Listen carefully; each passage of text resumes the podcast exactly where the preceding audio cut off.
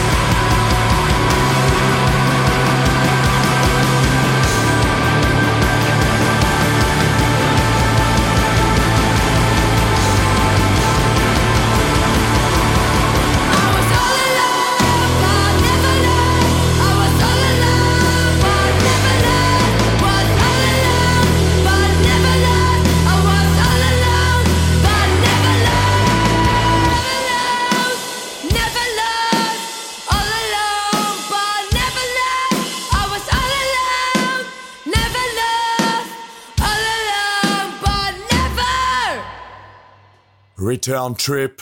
Métallurgie.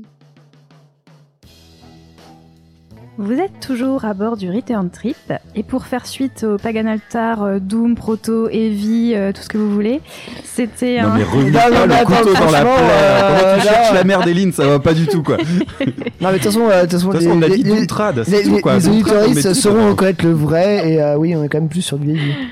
Doomtrad, pour moi, ça englobe le heavy, les approches proto, tout ce que tu veux. C'est une étiquette, tu y mets ce que tu veux dedans. Ouais. Prochaine thématique, on va parler du heavy. Non, je rigole. Euh, donc ouais, c'était une, euh, un morceau de ma propre sélection qui était le titre Bird, tout simplement, du groupe Brutus, Ouais. issu de leur premier album euh, Burst de 2017. Qu'est-ce que c'est génial, Brutus. C'est vraiment trop bien. Et en fait, moi, je me suis un petit peu interdit Brutus pendant quelques mois l'année dernière parce que euh, oui, mais vous me regardez tous bizarrement, mais c'est parce que Parce que t'as trop mais parce écouté que en fait j'ai loupé, euh, j'ai loupé le concert parce que j'avais vraiment pas d'argent au moment où Ah, les merde. places sont sorties. J'ai pas pu prendre ma place et c'était, enfin j'étais tellement dégoûtée qu'en fait je pouvais même plus écouter le groupe euh, pendant quelques Ouais. temps. Ça m'a un peu euh, enfin, j'ai eu beaucoup de déceptions de concerts l'année dernière, pas mal de concerts. euh, Et- Les rares places que j'avais prises ont été annulées. Enfin t'as- bref, t'as- c'était- t'as- T'as réussi à les voir, Brutus, ou pas, finalement? Je les ai déjà vus, ouais. euh, Moi, je les ai jamais vus, et je t'avoue que je, je piaffe d'impatience Ouais, pour les voir. j'avais Il me aimé. semble que dans un certain festival près de Nantes, ils pourraient jouer, je crois. Piaf? Merci. Oui, Edith, est- Edith exactement. est avec nous. Mais je comprends ce que tu veux Avec dire. le thème des oiseaux, c'est incroyable. Ça sort de nulle part, c'est une gratuité tu l'avais tu l'avais préparé. Non, pas du tout. Trop content de sa blague. C'est pas vrai. Mais surtout que moi j'ai pas entendu Edith. Mais non, Donc- bah, Mais non, c'est qu'il a dit je piaf d'impatience. Parce que du coup, il n'y a pas eu de Edith. Voilà, non mais ouais, connexion, connexion toujours. J'aimerais bien sortir, mais je fais la réa, donc. euh, ouais, reste encore un petit peu. Mais toi t'avais fait exprès, je piaffe d'impatience Non, Eh hein. ben, bravo, bon bien joué. Bref, tout ça pour, euh, Non, mais pour je dire qu'on aime bien les oiseaux, c'est Ouais. cool. Mais je comprends ton approche, Eline, hein, de- d'avoir fait, euh, d'avoir mis Brutus de côté suite à une déception. Moi, j'ai fait exactement la même chose il y a quelques années. Euh, Bon, c'était euh, un, un autre oiseau, on va dire. C'était avec Limp Bizkit. Donc, Mm. Première fois que je devais les voir et j'ai été malade, euh, une grosse intoxication alimentaire. euh, Oh, j'ai, été obligé de me barrer euh, avant que le concert ait lieu et euh, je me Ah, suis empêché. c'était au Hellfest et je me suis empêché de regarder le live pendant à peu près un an. Et au bout d'un an, j'ai Mmh. j'ai réussi euh, à m'y remettre. Mais je me suis rattrapé depuis. Hein, vous inquiétez Ah pas. bah, euh, je suis allé Ouais. revoir Limp Bizkit. Tant ouais, maintenant, tu voles de tes propres ailes. Je vole de mes propres ailes. Putain, on va se voler dans les plumes ce soir, Pierre. hein. Oh. Soyez préparés. Bon allez Mathieu, présente-nous Ah oui, tout à fait, ouais. Allez, quand on m'a proposé la thématique des oiseaux pour ce nouvel épisode, j'ai immédiatement sauté sur l'occasion pour vous parler d'un de mes groupes old school préférés, j'ai nommé Budgie. Le groupe est originaire de Cardiff et fait office du pionnier euh, du heavy metal en ayant été principalement actif entre 67 et 88, même si je mettrai de côté les stand-by et reformations sur les années suivantes, mais ce qu'il faut surtout retenir, c'est qu'ils étaient là au tout début des balbutiements du métal et qu'ils ont clairement joué leur rôle dans les musiques, dans les musiques extrêmes que l'on connaît aujourd'hui. Musicalement, il faut donc s'attendre à un chaînon manquant entre le rock psychédélique des années 60 et du heavy metal des années 80, du moins sur leurs premiers albums. Enfin, vous l'aurez compris, je suis particulièrement amateur de la scène des années 70 et je prends clairement énormément de plaisir à vous partager une formation, à mon sens, indispensable de cette époque et qui aura marqué notre scène. J'ai choisi de vous présenter en particulier leur troisième album, intitulé Never Turn Your Back on a Friend, sorti en 1973 du côté de chez MCA Records, que l'on connaît notamment pour Lynyrd Skynyrd et bon nombre d'artistes plus pop-rock. La liste est sans fin, c'était vraiment une grosse machine. Cet album est à mon sens le point d'orgue de la formation et c'est surtout celui qu'il faut prendre en point d'entrée tant l'énergie bouillonnante des 70s y transpire de toutes parts, mais également car sa composition y est variée et bien évidemment parce que c'est ici que vous trouverez le tube majeur de la formation, le très grand Brit Fan. Si ce titre a été repris par Metallica, ce n'est pas pour rien, et c'est très certainement pour ces riffs ultra accrocheurs qui vous tendent autant les bras qu'ils vous crachent à la gueule. L'approche soyeuse du psych des 60s rôde toujours dans l'esprit, mais le heavy metal est bel et bien en train de le foutre à la porte, comme une étrange cohabitation dont l'issue annoncée ne laissera pas la place à tout le monde. Il ne peut en rester qu'un. Le reste de l'album se veut plus varié avec notamment une reprise de Big Joe Williams, des ballades très love et un peu kitsch, un solo de batterie introductif des plus ronflants ou encore du heavy très groovy. Enfin bref, un vrai format vinyle des années 70 avec un 7 titres pour 40 minutes au compteur qui navigue entre rock appuyé et accalmie bienveillante de circonstances. Ce qu'il faut vraiment retenir avec Budgie, et ce qu'il risque de vous marquer en premier lieu, c'est le chant de Burke Shelley, qui ne passe vraiment pas inaperçu et est parfaitement reconnaissable. Personnellement, j'y suis totalement conquis, mais préparez-vous, la voix tire dans les aigus et est parfaitement décomplexée. Elle se laisse vivre sans entrave et respire admirablement la liberté. Dans l'ensemble, à l'écoute de Budgie, on pense beaucoup sur certains aspects, à la basse et au riff de Black Sabbath, au chant de Led Zepp, et à un, un énorme appel du pied à la New Wave of British Heavy Metal, qui n'a pas encore dit son nom. Enfin, si je vous le cale dans la thématique des oiseaux, c'est bien évidemment parce que Budgie signifie perruche en anglais et qu'il fallait quand même y aller pour endosser le moins badass des volatiles et se draper dans l'étendard du rock. Mais visiblement, le power trio gallois n'en avait rien à carrer et on a profité pour envoyer, de la perruche à toutes les sauces sur ses pochettes. De la perruche sur canasson, de la perruche bionique, de la perruche cosmonaute, de la perruche SF devant une pyramide aztèque. Bon allez, je vais pas tous vous les faire, mais vous avez compris l'idée. Perruche blonde, perruche brune aussi? Ah bah, toutes les perruches, tout ce que tu veux. Il y en a pour tous les goûts, même des trucs qui ont vraisemblablement pas existé. Et enfin, je ne peux pas vous épargner le magnifique titre de clôture de l'album Never Turn Your Back on a Friend, intitulé Parents, qui du haut de ces 10 minutes se voit gratifié d'un solo de guitare sexy loutre ultra posé que Tommy Yomi n'aurait pas renié, sur fond de cris de mouette visiblement très en forme. Tout est dit, ne manquez pas l'écoute de ce titre. Allez, pour conclure, Budgie est une référence incontournable de l'avènement du heavy metal qui ne se prend pas vraiment au sérieux, mais qui musicalement s'impose par une énergie magnifiquement radieuse et ambitieuse. Il faut impérativement avoir écouté cet album, qui, si il n'est malheureusement pas mis en avant, vous donnera assurément des ailes. Allez, il ne me reste plus qu'à me tourner vers l'équipe de Return Trip et de leur poser la question. Alors, on ouvre la cage de la perruche ou on la recouvre d'un voile? J'y vais. Euh, moi, les perruches, de base, euh, j'ai vu le dernier Miyazaki et les perruches, j'ai un petit problème avec les perruches depuis. Bon, ceux, ceux et celles qui, ont, qui auront vu le dernier Miyazaki savent de quoi je parle. Euh, C'est quoi Le héron bleu, c'est ça Euh, le garçon et les héros. Ah, le garçon. Euh, ouais, alors Budgie, moi je te remercie beaucoup Mathieu de m'avoir fait découvrir ça parce que effectivement, bon, j'ai pas une grosse grosse culture euh, rock, euh, hard rock et années 70, mais mine de rien, j'ai quand même mes références et tout ça. Et je me suis dit, mais comment je suis passé à côté de ça? Effectivement, euh, tout ce que tu as dit est résumé. Effectivement, je chant les, les Zeppeliniens au possible, on- les petits, les petits Roland à Jimmy Page. Et enfin, quand tu cites les, euh, le début du groupe, ben, on est pas la plus pure époque les Zeppelin. Euh, moi, par contre, le truc, tu vois, tu, toi, tu parles du chant qui t'a marqué à fond. Ouais. Moi, c'est la guitare.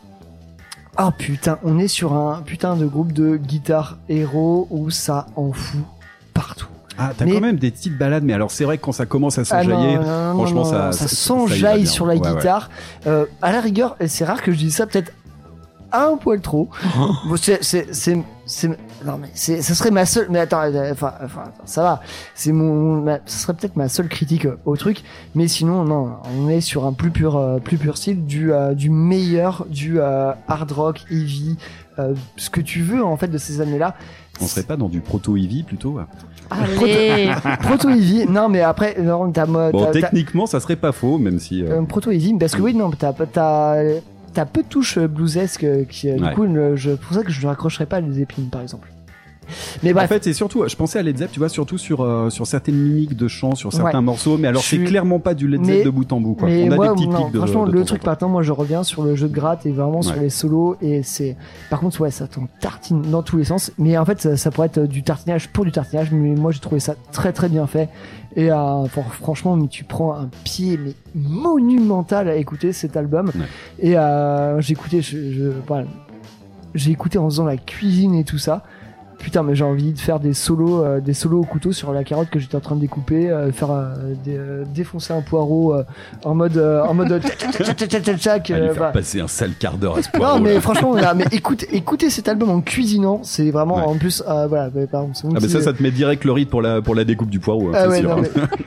non, non, mais ceci étant dit, non, franchement, hyper bonne découverte et autant je connaissais les poncifs, euh, les Yardbirds, machin, tout ça de ces années-là, mais alors là, bien joué Mathieu, là tu, euh, bah, tu, m'as, tu m'as grave bluffé de, de fou, en fait, Ouais. incroyable. Mais c'est vrai qu'ils sont largement sous-estimés, même si bon, ils, on- sont quand même assez connus parce que euh, je pense que la cover de, de Metallica, puis ça a été repris euh, pas mal de fois aussi. Mais je pense que On t'as, le voit euh, beaucoup dans notre période actuelle avec le revival de ces années-là. je pense aussi. que toi aussi t'as un côté, comme tu disais, fun et vraiment, enfin, je pense euh, sous Guitar Hero en foot partout, qui peut-être, peut-être peut, peut aussi désappointer certaines gens, enfin certaines personnes euh, en mode, euh, bah ça en fout partout quoi. Ouais. Mais euh, si t'aimes la guitare, si t'aimes ce- les sons de ces années-là, bah foncez, c'est trop bien. Moi, je dis oui. Ah, Et trois à la bonne heure. oui. Euh, je dis oui parce que euh, le, titre que t'as choisi déjà, euh, il est vraiment, euh, il est vraiment énorme. La Brett fan, euh, moi j'ai tout de suite fait, oh c'est trop bien. Il faut que j'écoute tout. Ah non, mais il y a ce riff qui te prend au trip dès le Ouais. départ et qui te lâche pas derrière. Ouais, Euh. Non, non, vous n'avez aucune chance. La concrètement. voix de la chanteuse, j'ai absolument rien à Euh, redire. le chanteur. Ah ouais? Oui, tout à fait. Ok. Bon bah très bien. Et bah C'est vrai qu'il a, il a un côté assez androgyne, c'est souvent reconnu euh, pour ça aussi, Butchie. Ok, bah écoute, en tout cas, euh, ça marche super bien, euh, vraiment euh, nickel. Et euh, deuxième euh, gros oui, euh, le deuxième titre, Baby Please Don't Go, Ouais, la Qui est cover un- blues. qui est un énorme standard du blues des années 30, qui est devenu, qui a été pompé, repompé, qui a même survécu, comment dire, à l'arrivée du rock. C'est devenu aussi un truc qui a été joué et rejoué dans le rock. Donc à la base, c'est Big Joe Williams qui, qui a été le premier à enregistrer ça dans les années 30. Et euh, si vous aimez euh, une série qui commence par R et qui finit par Cher, euh, vous aurez l'occasion d'entendre ce titre également dans la saison 5. Et effectivement, tu, tu remets le doigt dessus, effectivement, sur une ouais, il y, a- il y a du blues aussi, mais c'est pas ce qui définit pour moi là, dans cet album-là. Ah non non, mais juste c'est juste la reprise de ce titre, moi je l'adore donc euh, je suis je suis Une très reprise heureux. beaucoup plus rythmée, hein, par contre. Ouais, hein. ouais ouais. non, mais c'est elle- avec Budgie, en fait, ça envoie, en fait. Ah bah ça aussi, envoie du steak ouais. Et le, tro- le troisième, euh, vraiment le troisième truc qui m'a beaucoup plu, c'est euh, sur le, le dernier morceau euh, où on a les comment ça s'appelle le, le- le riff de gratte qui fait comme des cris d'oiseaux. euh, c'est euh, Ah non, mais ça, ils ont carrément foutu des, des, des cris de mouette par-dessus, quoi. hein. ouais, mais il y a non, les, riffs, les Ah oui, c'est- riffs aussi. C'est pas la mouette qui joue de la guitare d'ailleurs Si, si, si, si. Ah, je Bon, trouve- C'est un guest. je trouve ça, ça ça marche bien, euh, ça ça imite parfaitement le truc, enfin c'est super. Ouais, ben j'étais à deux doigts de choisir ce titre pour euh, pour le diffuser, mais je me suis dit en, di- en début d'émission, euh, voilà, un titre de 10 minutes, j'avais pas très envie, et puis il y avait ce Brit fan qui était euh, qui était juste euh, juste indispensable. Alors je vais commencer par répondre à ta question Mathieu. Oui évidemment on ouvre la cage de la Ah. perruche bien sûr. De toute façon moi je suis euh, pro. euh, on ouvre toutes les cages du monde. Hein, euh. Et en plus j'aime beaucoup les perruches moi. Je pense que si j'avais choisi un, un oiseau ce serait ça.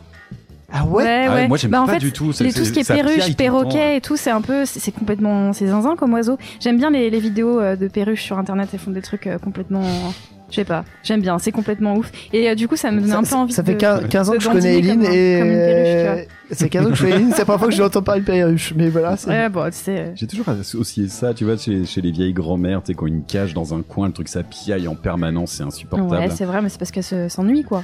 Ah En bah vrai, quand tu leur ouvres, la... bah justement, tu ouvrez, ouvres la cage et tu vas cages, voir. euh, Ouvrez les putains de cages, laissez pas vos.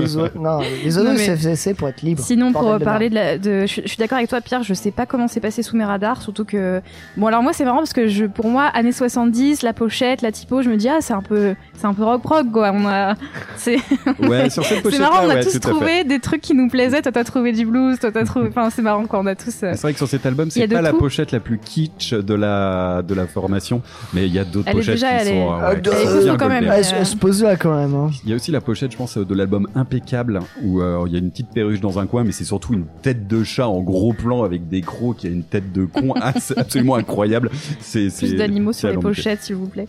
Et moi, ça m'a fait penser aussi à un groupe que j'aime beaucoup qui s'appelle euh, Sweet Smoke.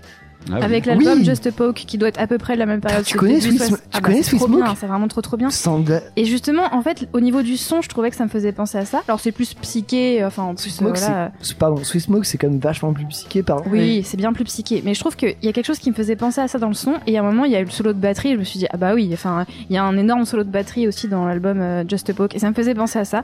Mais en tout cas, euh, trop trop bien. Moi, j'ai adoré aussi cet album. Je l'ai écouté euh, plein de fois. Euh, J'y revenais avec plaisir à chaque fois. Ça me donnait la patate. Enfin. Parfait quoi. Le thème sur 20, hein, la pochette, le nom, tout. euh. Mais C'est un sur, oui. t'es sur un album euh, d'un, d'un incroyable feel good en fait. Ah oui, C'est oui. Vraiment, c'est ultra feel good. T'as, t'as la patate, tu te l'écoutes, bah t'es encore plus la patate. T'es, euh, t'es en déprime, tu t'écoutes, bah t'es un peu moins en déprime. Ça, ça coche, ça coche un peu tout. T'as un petit, des petites balades. T'as un peu tout. Faire du, du solo de batterie au solo de gratte, ça, ça, ça coche à peu près tout. Hyper bien. Bah, c'est un, sans- c'est un sans faute. Hein. Donc voilà, allez écouter cet album Never Turn Your Back on a Friend. Pour moi, c'est un, c'est le, c'est le point d'entrée par excellence Et euh, juste chez ti- Budgie. Et juste le titre de l'album en plus qui est. Ouais. Mm. Pardon, Ouais. désolé, non, non, mais carrément, mais mais- c'est non, non, mais c'est c'est un appel du pied forcément. Euh, et puis voilà, si vous êtes euh, si vous êtes hypé par cet album, vous pouvez enchaîner direct avec les deux suivants, la In for the Kill et Bandolier, qui qui, qui sont dans la même lignée, pas de souci. Et euh, tournez la page des années 70 sur la, dico- la discographie de Budgie et lancez-vous dans les années 80. Euh, Il y a des choses un petit peu différentes, les sonorités changent, mais alors il y a deux power ballades que je vous conseille vraiment d'aller écouter. C'est pas tout à fait la même tambouille, mais euh, allez écouter euh, le titre Time to Remember et, et l'autre titre c'est Turn to Stone. Deux power ballades très typées années 80, ça change un peu de visage. Euh, moi je m'en suis toujours pas remis de ces trucs là. Ok, bah merci pour les, euh, les petites indications. Tu écouteras ça alors. Ouais, allez on écoute tout de suite Bread Fan du côté de chez Budgie, la perruche.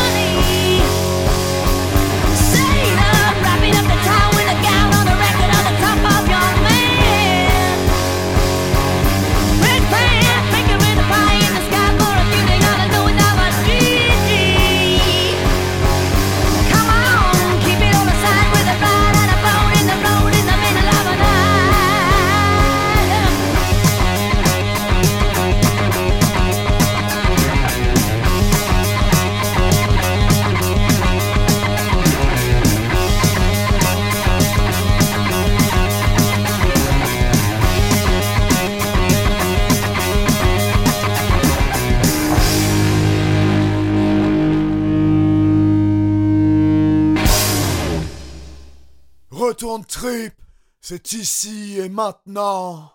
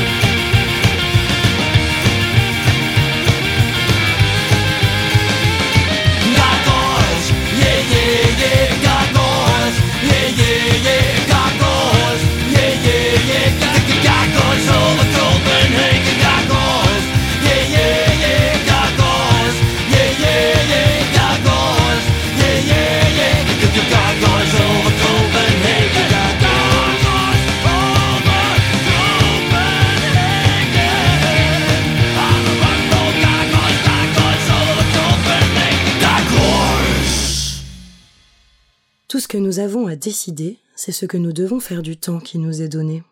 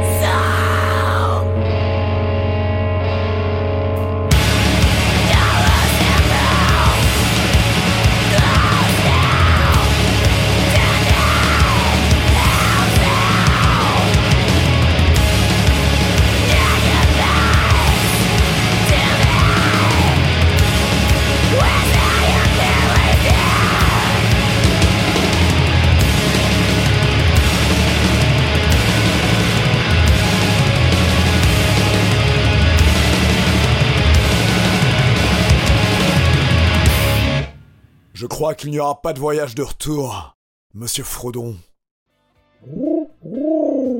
On est de retour pour la suite du voyage en compagnie des oiseaux. Mais Donc, tout à fait, tout à fait. Les galinettes sont avec nous, elles sont en force. Elles sont cendrées.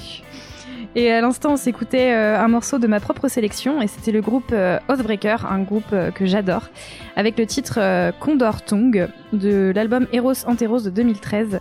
Euh, Mathieu, en off, tu me disais que tu avais une petite anecdote sur les condors. Ouais, tout à fait. Trop bien. Euh, pas, pas l'animal. pas ça. Et ben c'est exactement ça. En fait, bah, c'est le premier. CD. Non mais sans déconner, en fait, le premier CD qu'on m'a offert à ma demande, j'étais un gamin à l'époque. C'est euh, un, un- CD en fait de, de musique musique de flûte de pan. Et c'était El Condor Paso ou un truc comme ça. Voilà, je l'ai encore, je l'ai encore. Il est il est cultissime. Je vous avoue que je l'écoute beaucoup moins qu'à l'époque. Euh, mais voilà, le Condor, c'est c'est cher à mon cœur. Une légende voudrait que tu pourrais invoquer des gens en, en passant cette musique. Oui, j'en connais un, ouais. C'est pour ça que je fais ta référence euh, bénévole, TNTC. Mais ouais, je sais. Ok. D'accord, non non, mais euh, faites Non, des mais- private joke entre vous, pas de souci. Juste avant, c'était euh, un titre de ta sélection bénévole. Et oui, c'était le groupe de Psychobilly Necromantics euh, avec le titre Gargoyles Over Copenhagen. Euh, si vous aimez euh, les coupes de cheveux improbables, les effets spéciaux cheap et les contrebasses en forme de cercueil, J'ai envie de dire les films de la mort aussi. hein. Ouais, vous pouvez aller voir les films de l'art. Mais de toute façon, d'ailleurs, les, grou- les groupes de Psychobilly ont complètement pompé l'esthétique de la Hammer. euh, c'est toujours de l'horreur un peu kitsch, euh, voilà, euh, ou euh, zombie, euh, werewolf woman, tout ça, vampire sexy. Et, euh, Ça, tu résumes mais d'une façon tellement parfaite en fait. et bref, du coup, voilà, c'est c'est un, ouais, c'est un groupe et un morceau que, que j'aime beaucoup. Et comme les gargouilles, c'est mes oiseaux préférés, je me sentais obligé. Et, euh, je remercie Bénévole parce que ça m'a fait replonger vraiment euh, longtemps en arrière, euh, à l'époque où tu m'avais fait découvrir le Psychobilly, oui, messieurs. putain, nous étions des bambins. Ça tiendrait pas plus de la chauve-souris là, les, euh, les gargouilles là, plutôt que de- des oiseaux. Eh oh, euh, tranquille. ne casse pas la narration. Ouais, ça non, tient bah, surtout du caillou euh, sur lequel se frotte le cacapo, là. Ouais.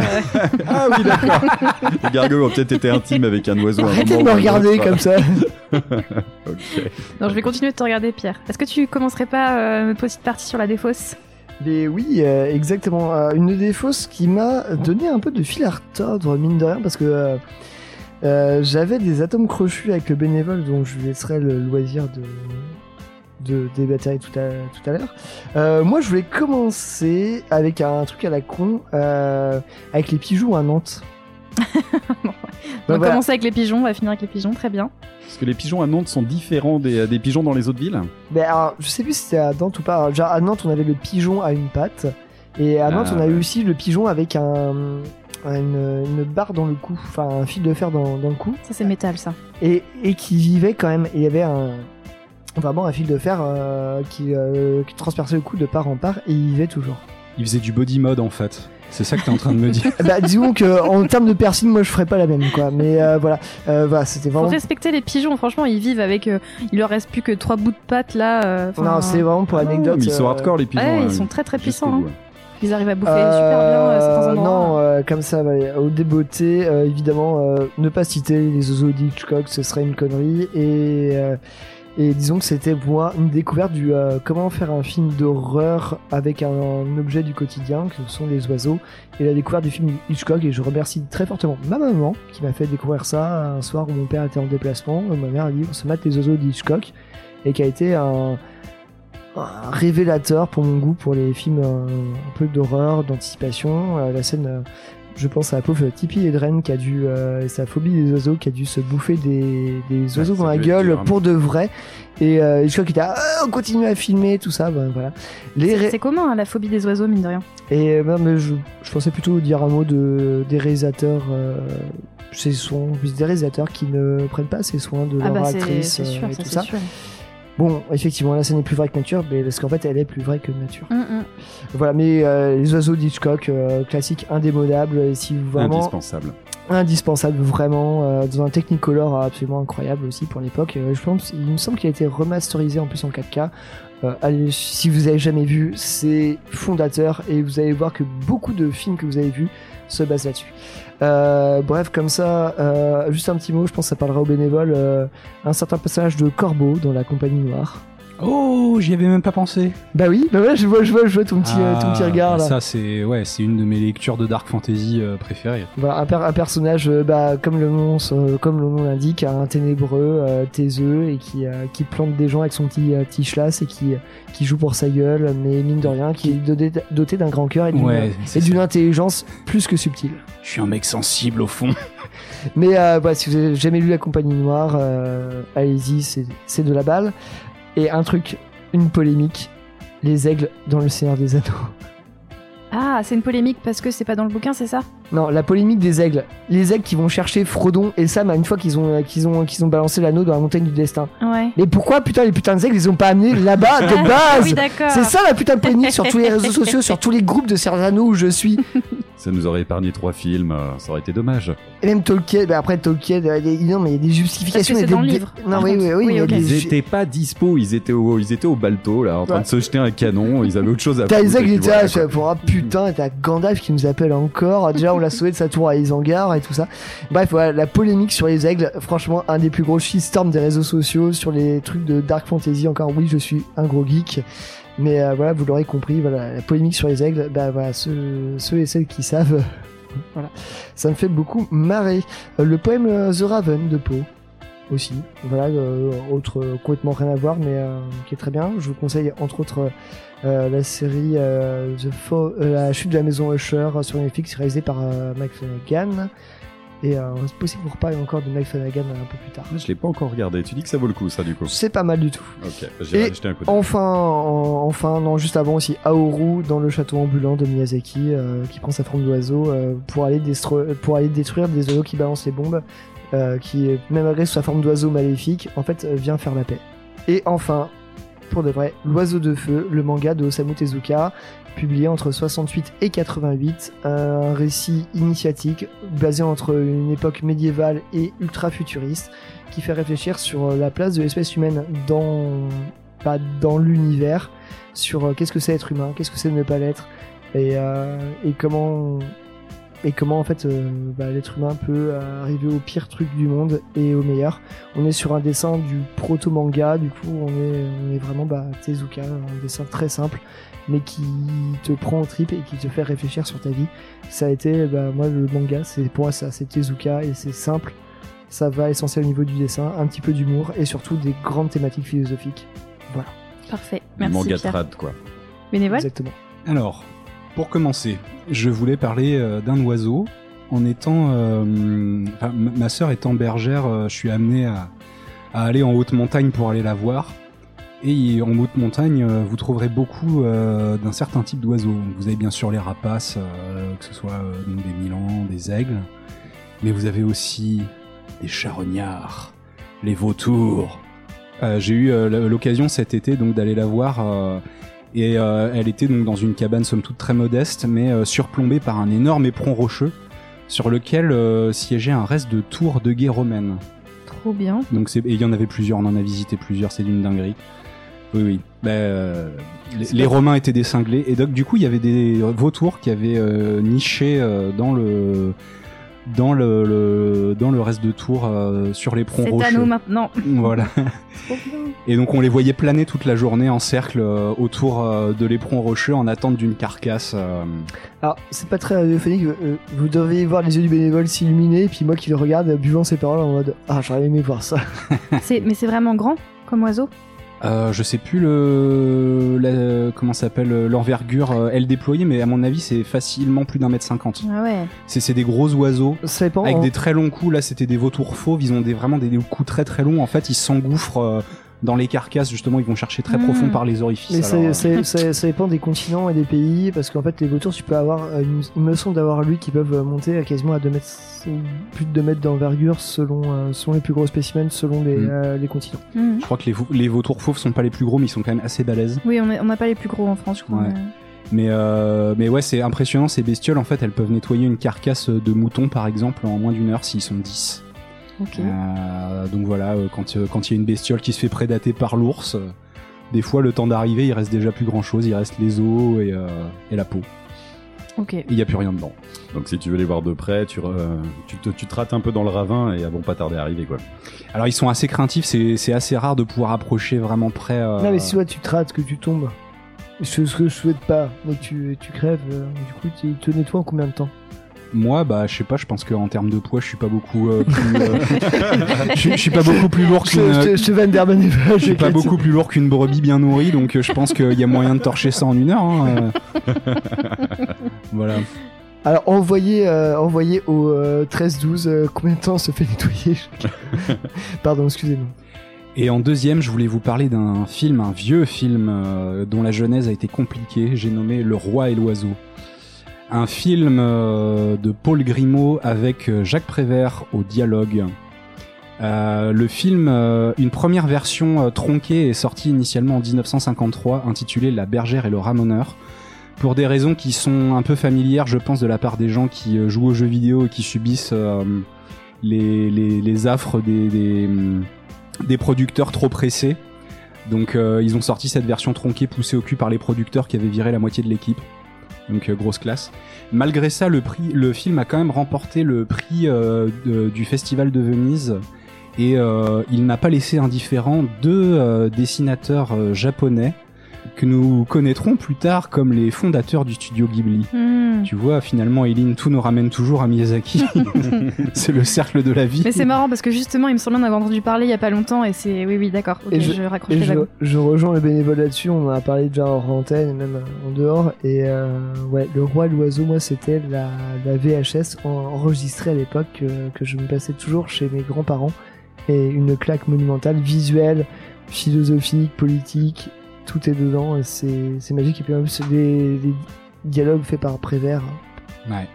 Alors malheureusement, Prévert mourra avant, que, avant la sortie du film définitif. Euh, le film sort en 80, Prévert meurt en 77, donc euh, too bad.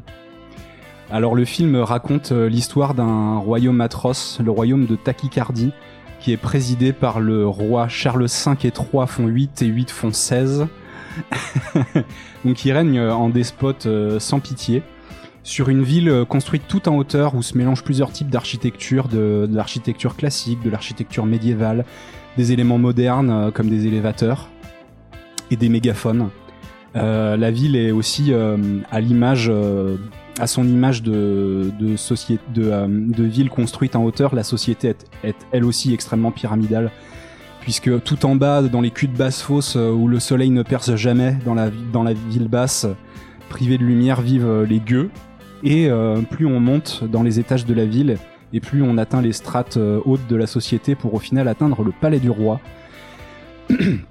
Lui-même surmonté par un nid euh, d'un oiseau facétieux qui est le, narrateur et un personnage récurrent du film, et qui adore être l'épine dans le pied du roi, parce que le roi a tué sa, compagne lors d'une partie de chasse.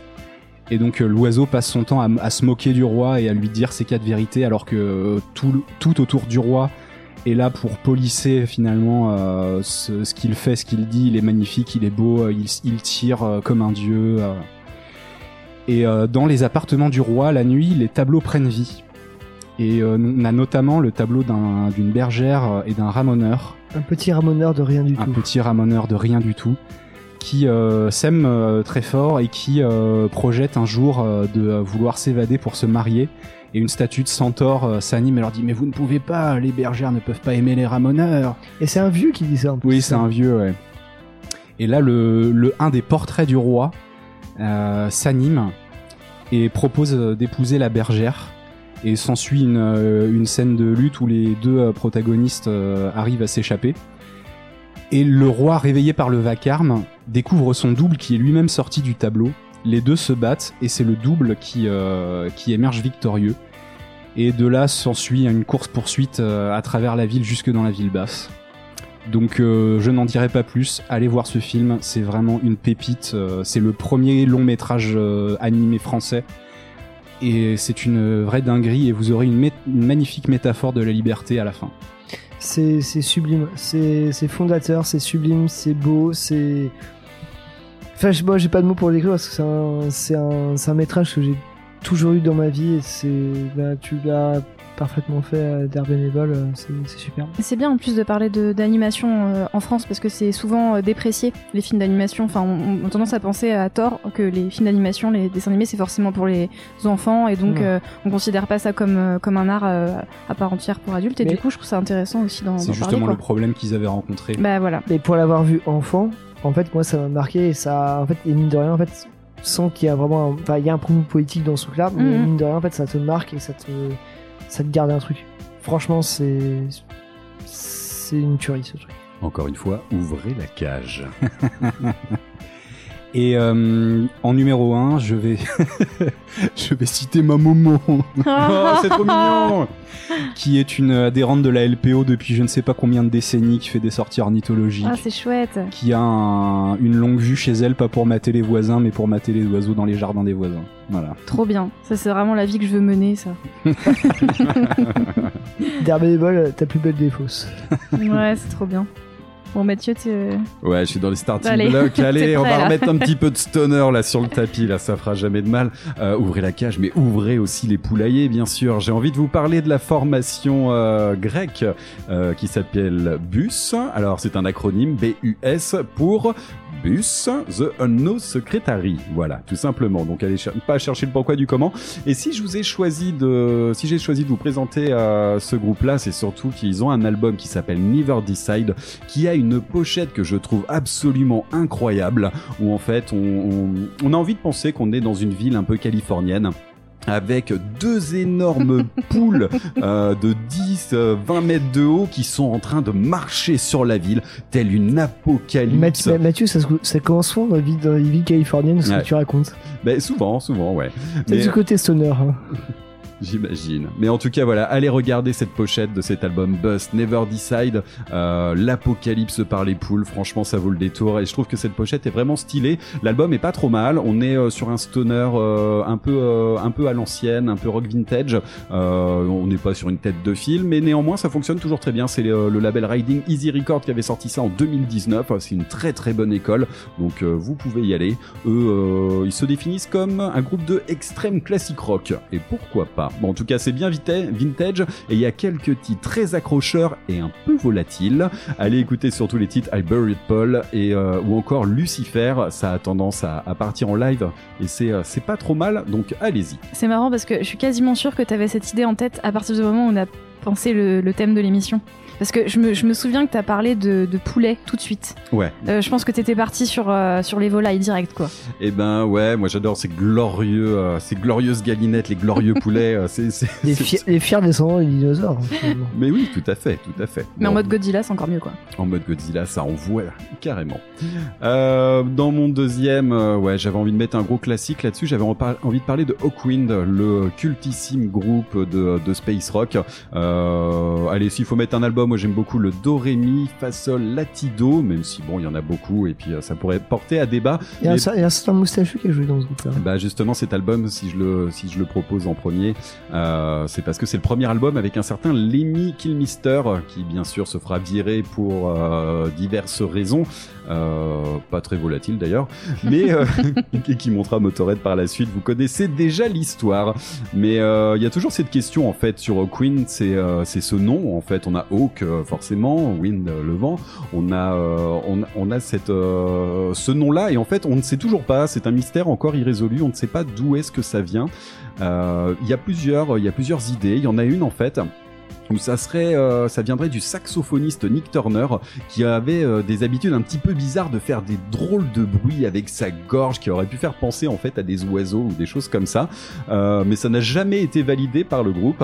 Et il y a une autre théorie qui est, qui est, qui est très très marquée aussi, c'est que ça serait en fait une, euh, ça serait un, un lien en fait, un hommage en fait à la science-fiction euh, de Michael Moorcock qui viendra. C'est- euh, C'est là où j'allais en venir. Ouais, qui viendra même intégrer le groupe euh, à quelques occasions euh, par Parce la suite. Hawkwind, il Mmh. fait, c'est une, une, des inter- Ouais. enfin, une des incarnations de l'éter- du champion éternel, de l'éternel champion euh, dans la, dans la cosmo- cosmologie de cosmogonie de, euh, de. En tout cas, ils ont, euh, voilà, ils ont jamais dit euh, officiellement d'où est-ce que ça venait. On sait pas si c'est les, les bruits, euh, les bruits de gorge du saxophoniste ou un hommage à Moorcock. Euh, Peut-être un peu des deux. euh, je ne sais pas. Moi, je pencherais sur Morcock. Ouais, moi j'aime bien. L'autre histoire, je la trouve un petit peu plus, un petit peu plus rock'n'roll, mais pourquoi pas. Euh, et en numéro 1, forcément, Pierre, je t'emboîte le pas, bien sûr. C'est Les Oiseaux d'Alfred Hitchcock, indispensable film avec euh, Tippi Hedren, sorti en 1963. C'était du côté de chez Universal à l'époque. Euh, allez regarder Les Oiseaux, allez regarder les films de Hitchcock. Euh, on est dans une dans une époque où on cherche de l'immédiateté, on cherche euh, de l'explosivité. Il faut que tout le temps que les films, il se passe des choses. Toutes les grosses prods américaines, c'est ça donne sur la surenchère. C'est parfois insupportable. Les rythmes d'Alfred Hitchcock, le temps euh, de prendre, le temps de poser les, les situations, de décrire les personnages et d'aller euh, d'aller plus loin, c'est juste magnifique. Moi, je suis un peu nostalgique de cette époque, même si je regarde beaucoup de films euh, actuels aussi. Mais la réalisation d'Hitchcock est juste indispensable. Hitchcock est indispensable en fait. S'il y a beaucoup de choses que vous pouvez voir en film actuellement, vous dites eh, c'est vachement bien ficelé et tout ça. En fait, Ouais. beaucoup viennent d'Hitchcock et je ne saurais que vous recommander La Corde, le film d'Hitchcock, qui est en Oui. fait c'est- qui est euh, le premier en fait euh, qui est euh, qui est censé être un, un- juste un plan séquence tout le long, Ouais. qui est Sur bah, un qui, huis clos, euh, ouais. bah, qui a- qui est remonté en fait pour faire croire que c'est un plan séquence tout le temps. Bon, c'est un peu bancal parce que c'est l'époque qui veut ça parce qu'on n'avait pas les moyens, ils avaient pas les moyens actuels. Mais euh, c'est Hitchcock, c'est parfait. En fait, c'est en termes de réalisation, Ouais. il y a Il est précurseur sur Il est précurseur sur sur ses personnages. énormément de choses et sur, per- sur ces personnages. Des fois un, un peu euh, passés, mais aussi, euh, aussi il a confié aussi des, euh, des rôles, de, par exemple, à des femmes, mais sur des rôles forts. Ouais. Et déjà à l'époque. Mais qu'il ait pu être aussi un tyran sur les tournages. Effectivement. Euh, et n'allez surtout pas regarder, euh, chose que j'ai faite euh, il y a quelques jours maintenant, Les Oiseaux 2, ce fameux euh, téléfilm sorti dans, le, dans les années 90-94. Euh, c'est une sombre merde. J'ai tenté le coup, mais franchement... infligé pas mal de saloperies là Alors, pour l'émission. ouais, hein, ouais, mais il faut savoir que moi je suis extrêmement fan des mauvaises adaptations de Stephen King et surtout des, des, des mauvais téléfilms puis, euh, des années y a de quoi 90. faire, hein. Et franchement, il y a largement de quoi faire. J'ai tenté le coup avec Les Oiseaux 2, mais non, non, non, non, non, ça, ça- n'y allez pas. N'y allez vraiment pas, c'est vraiment mauvais. Très bien. Très étonnamment d'ailleurs. pour euh, ces conseils. Puis sinon, j'aurais pu citer Birdman aussi vite fait avec Michael Keaton qu'on parlait de plan séquence, ça exact- très bien. Et puis, euh, exactement. personne super. n'a parlé de Jurassic Park pour l'instant. euh. C'est vrai. Bon, allez, à toi, Ellie. la partie dinosaure. Alors moi j'ai une, j'ai une petite euh, défausse euh, euh, en thématique de thématique, c'est-à-dire que je ne parlais que d'un oiseau en particulier qui est le héron. Euh, alors non, arrête, non, ne fais- évidemment, ne fais pas ça, euh, ne fais je- pas ça. évidemment je vais parler euh, du garçon et le héron de Miyazaki. Ouais. Euh, C'était évident. hein, euh, J'attends euh, j'attends au tournant, Eline. oui, Attention. pardon, pardon. Alors, je, je l'ai vu qu'une seule fois au cinéma, je- malheureusement, parce que c'est le. Donc, pour- bon, voilà, je le situe, c'est le tout dernier film de Miyazaki qui est sorti euh, le 1er novembre 2023 et qui est probablement son tout dernier film. Alors, après, ça fait quand même plus de 10 ans qu'il nous dit que c'est son dernier Son- film, son après, il y a eu Le vent son- se lève, bon. euh, on s- voilà. Ouais, il fait genre sa tournée d'adieu euh, ouais, de, ouais. de Tu 5 l'as- ans tu l'as- tu tu vu, quoi. c'est bon Oui, oui, je l'ai vu. Non, mais incroyable. Et euh, Film synthèse. Ouais, voilà, c'est ça. C'est carrière. à mon sens, c'est effectivement son dernier, en tout cas long métrage. Peut-être qu'il participera peut-être à des plus courts métrages euh, à l'avenir. Mais je trouve que c'est vraiment effectivement un, un film qui résume bien euh, l'œuvre de Miyazaki et qui est extrêmement dense. Euh, il, est, il est assez long. Il se passe vraiment beaucoup beaucoup de choses. Au niveau esthétique, c'est euh, c'est une énorme claque. Enfin, je pense que j'ai rarement vu quelque chose de scène beau. euh, la scène d'intro, ah ouais, non, mais flammes. tout est, tout est magnifique, vraiment les couleurs, enfin il y a quelque chose. et il est. alors c'est marrant parce que j'avais entendu, j'avais évité tout spoil, donc j'avais pas regardé de bande-annonce, j'avais pas lu d'article, rien du tout. Mais j'avais entendu dire que c'était Miyazaki qui fait du Lynch, et j'aime j'aime bien aussi David Lynch. et ça te fait rire. Non, mais je suis, je suis hyper d'accord à ce que tu. à ce que Et tu ben en fait il y a de ça dans le sens où euh, enfin c'est flingué quoi. Ça part dans tous les sens euh, c'est un grand délire je sais pas euh, je sais pas ce qui s'est passé. Miyazaki ça part souvent un petit peu un petit peu loin enfin il il y a des petits délires à lui mais alors là c'est complètement puis alors les oiseaux donc évidemment euh, le héron personnage euh, on va dire majeur du film les perruches comme comme t'en parlais Yes. Pierre tout à l'heure. On a euh, qu'est-ce qu'on en a des des pélicans aussi Les- euh, on a des perruches fascistes. oui, non, mais c'est, enfin, vraiment, il se passe trop de trucs. Il y a trop d'oiseaux euh, différents. Mais enfin, en tout cas, euh, si vous l'avez pas vu, il est vraiment génial ce film. Et je pense qu'il est même convaincant pour ceux qui n'ont pas forcément euh, adhéré à Miyazaki par le passé. Je pense que Moi, je, je trouve qu'il est plus convaincant en tant que gens qui connaissent Miyazaki. Pour moi, c'est son, son film testament. ah bah oui, complètement. Il y a Il y a- tout, il y a tout se Tu, re- passe tu vraiment, retrouves, tu retrouves tout son. Enfin bref, on n'est Oui, pas oui, en oui. train de parler de que ça, mais c'est tout, tout l'univers de Miyazaki se retrouve condensé dans un seul Ouais, film. ouais. Il a mis Tout- beaucoup de sa personne dedans, je pense. Toutes ses influences, que ce soit personnelles, Ouais, euh, tout, tout est dedans. Allez le voir. regardez-le. Moi, je vois des références à Dante à l'intérieur. Enfin, il y a plein, plein de choses vraiment. Mais euh, c'est- à voir une fois, deux fois, trois fois. euh, Ouais, vraiment, moi, j'ai qu'une seule envie, c'est d'y retourner. Donc, ça, c'était pour Le Garçon et l'Héron. Je voulais aussi parler euh, de la série de bouquins Le Clan des Autoris de Lion Hearn, euh, qui est donc. euh, euh, c'est pas vraiment c'est pas un roman historique parce que c'est pas basé sur des vrais personnages c'est de la fantasy on va dire basé un peu sur une sorte de ce qui ressemblerait à un Japon médiéval c'est un- une série de bouquins que j'avais découvert quand j'étais ado que j'avais adoré et que j'ai relu l'année dernière et que j'ai encore plus aimé en les relisant. C'est vraiment, c'est ultra bien écrit. C'est, c'est, je sais pas, il y a, C'est une, pardon, c'est une pépite. Non, vas-y. Je, euh. je, je vais te couper Lynn, mais c'est moi c'était mon, mon roman, mais ma série de romans de mon adolescence. Et euh, c'est une, écri- une écrivaine euh, australienne Ouais. qui, a, qui a fait des- ses études au Japon et qui a, en fait te, te fout le Japon. C'est pas le Japon, mais c'est tu sais que c'est le ça, Japon exactement. et qui reprend en fait tous les euh, tous les tous les termes et tous les grands événements euh, historiques dans l'histoire du Japon, l'histoire euh, guerrière et, et matrimoniale, tout ça, tout ça, ouais. Mm. et féodale, mais qui qui change les noms et c'est incroyable, c'est super vraiment, j'ai adoré. Et si tu l'as pas relu récemment, franchement, euh, moi, j'ai pris un plaisir fou à les relire euh, récemment. Il y a eu des suites, il y a eu euh, Les Enfants des Autoris J'ai qui sont sortis récemment. C'est vraiment bien en dessous de- du clan des Autoris, mais c'est quand même euh, de très très bonne qualité aussi. Et euh, donc, euh, je parle de, Héron parce que c'est l'emblème des Autoris, de la, de, la famille des Autoris. Et en tout dernier, je voulais parler, là c'est un peu plus original, mais je voulais parler d'une tatoueuse qui est basée à Tours et qui son blaze c'est Héron. Donc ça s'écrit H-A-I-R-O-N. Et euh, j'aime énormément son style. Donc je vais, euh, je, je, je vous passerai, euh, je, j'essaierai de la taguer sur les réseaux sociaux pour que vous puissiez la suivre.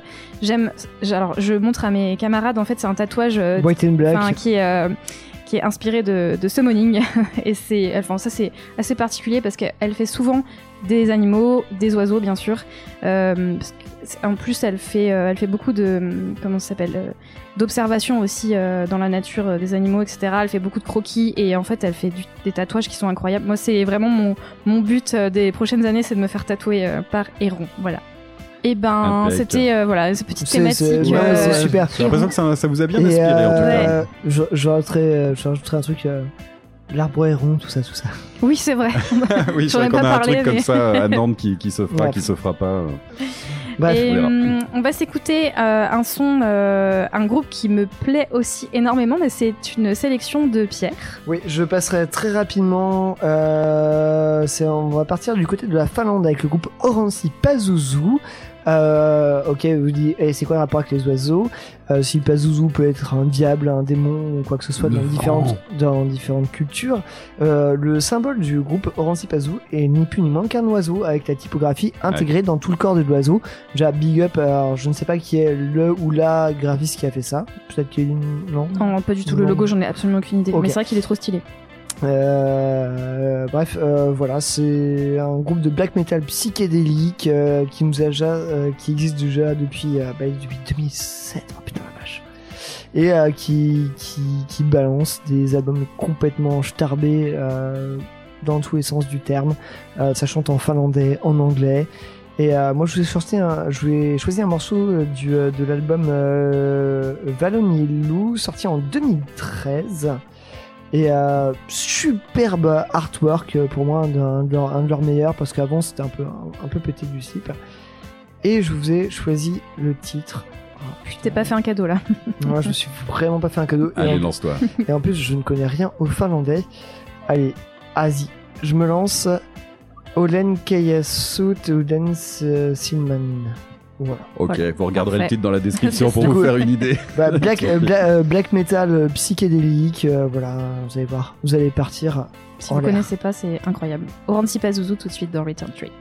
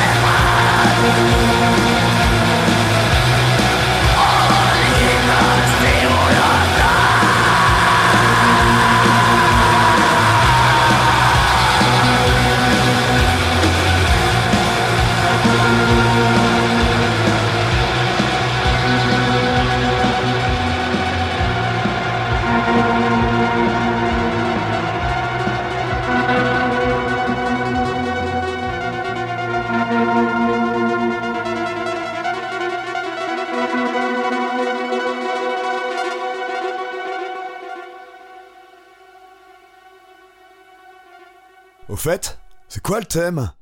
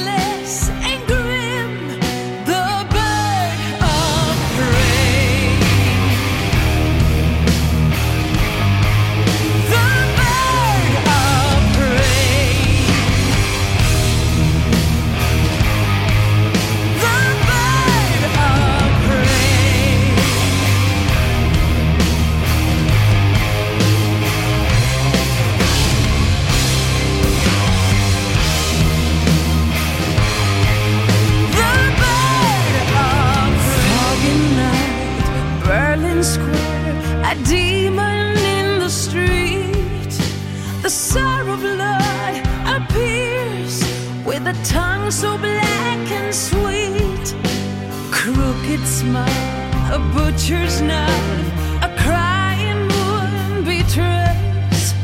Who is there to say?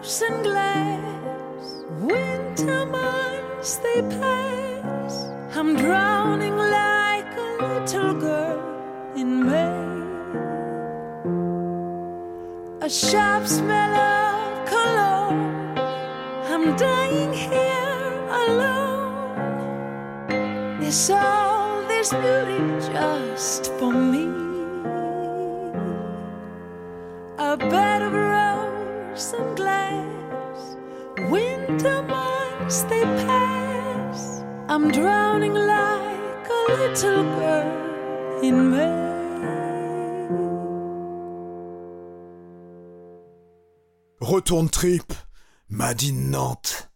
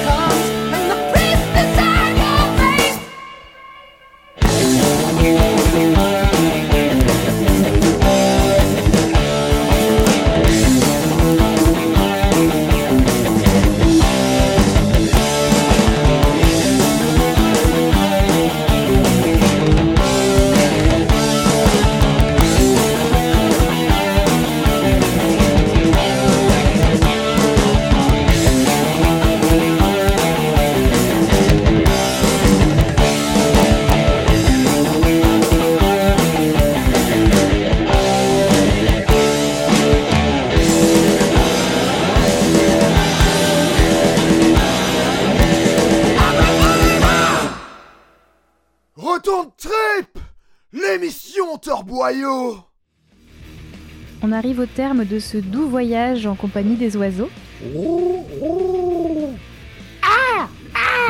Pierre, qu'est-ce que tu nous as choisi à Ah, ça, c'était un corbeau. Hein. un peu enroué, j'ai envie de dire. Euh, oui, juste à l'instant, un morceau du groupe Winter Oak euh, avec le morceau euh, Sanctuary issu de leur album euh, Revival euh, 82, il me semble. Euh, Winter Oak que j'ai découvert complètement par hasard parce que ça fait parti quand tu balançais un album de Alas euh, sur YouTube et après tu tombais sur Winter Oak. Et euh, du- découvert complètement hasardeuse, mais euh, bah voilà, vous l'avez bien senti, petit couple de Eevee, un peu, un peu à la Ashbury aussi, un truc un peu, un peu balade, un peu, mais un petit peu avec cette guitare quand même qui va un peu, un peu, à fond, qui solo, tout ça. Moi, c'est parti de cette école euh, des années 80, du euh, entre heavy, power ballade, mais mine de rien qui garde un fond euh, quand même constant et on n'est pas non plus sur du rock FM. Voilà. Puis bon, euh, bah, le titre, le, nom du groupe pose sa place dans ce, cette thématique des oiseaux Winterhawk. Et je vous conseille vraiment cet album euh, Revival qui est absolument génial et qui fait partie des peu d'albums sortis par le groupe mine. Très bien. Et avant ça, c'était de ta sélection, Mathieu. Ouais, tout à fait. On était du côté euh, de chez Avatarium avec euh, leur euh, premier album éponyme sorti en 2013 chez Nuclear Blast. Euh, la formation de Stockholm euh, nous entraîne dans une espèce de ouais de doom euh, un peu trad si on veut. C'est pas très étonnant. On retrouve euh, Leffenling qui officie euh, dans cette formation, donc un, un membre de Candlemas euh, s'il en faut. Je suis d'accord avec toi, Mathieu. Ouais, donc on retrouve cet aspect Candlemas qui est très marqué avec un doom puissant qui vient rayonner en fait avec le chant de, de Jenny Ann Smith. Ce premier album, pour moi, C'est un peu cucu quand même. non, non, non, non, je, je peux pas te laisser dire ça. Moi j'aime beaucoup ce premier album d'Ava- d'Avatarium. Euh, qui pour moi est vraiment vraiment très chouette et que, je- prends, dont je prends beaucoup de plaisir en fait à réécouter régulièrement. Par contre, le reste de la discographie, euh, j'y arrive pas du tout. C'est vraiment euh, vraiment un groupe que j'ai mis de côté. Je, ne conserve uniquement ce premier album. Et là, je vous ai choisi bah, le titre de circonstance pour la thématique. C'était le titre Bird of Prey. Mais c'est marrant parce que j'étais surprise effectivement en voyant euh, le nom du groupe que tu choisisses ça. Et, Ouais. euh, mais c'est vrai que peut-être que j'avais une image euh, des, des albums suivants euh, qui sont pas forcément Mais ma moi j'y arrive pas, hein. ouais, j'y arrive pas du tout. Mais je trouve quand on tombe pas dans du euh, pas dans du mélo, mais euh, ouais c'est un, Un peu les. peu quand même. Mais Ouais. quand, quand Mathieu a mis ça, il y a Candlemas qui s'est retourné dans sa tombe euh, qui n'est pas encore creusée, mais voilà. T'as pas pu passer un Candlemas, bordel de merde Non mais stop. Mais j'adore. Candlemas, mais là, là, je trouve qu'on retrouve vraiment cet aspect Candlemas qui est totalement absent en fait hein, des albums qui vont suivre derrière et ça c'est bien dommage. Tu sais, aller voir un morceau d'Avatarium, je me souviens, je pense au Motocultor, pour dire est-ce que ça vaut, est-ce que ça vaut le coup maintenant? Ouch. Ouais, c'était ça. Ouais voilà c'est ça. Eh ben on va se quitter en musique. Euh, on s'est choisi euh, le pire pour la fin. Je pense qu'on est tous d'accord pour dire ça. Alors moi je l'ai je l'ai qualifié de, de comment dire de, de morceau potable de ce groupe. Euh, et c'est c'est bien parce que ça fait un lien finalement euh, avec l'épisode précédent euh, sur le sang. C'est vrai.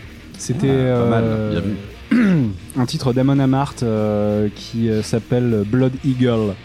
Alors c'est censé être Il y a un un, titre de Conan aussi. euh. oui, Ouais. alors je sais que je t'ai coupé l'herbe sous le pied, mais euh, sache que euh, j'éprouve absolument aucun remords parce que ce groupe joue beaucoup trop lentement pour, euh, pour contenter Chrome et aller au Valhalla. Et en plus, leur bière est dégueulasse.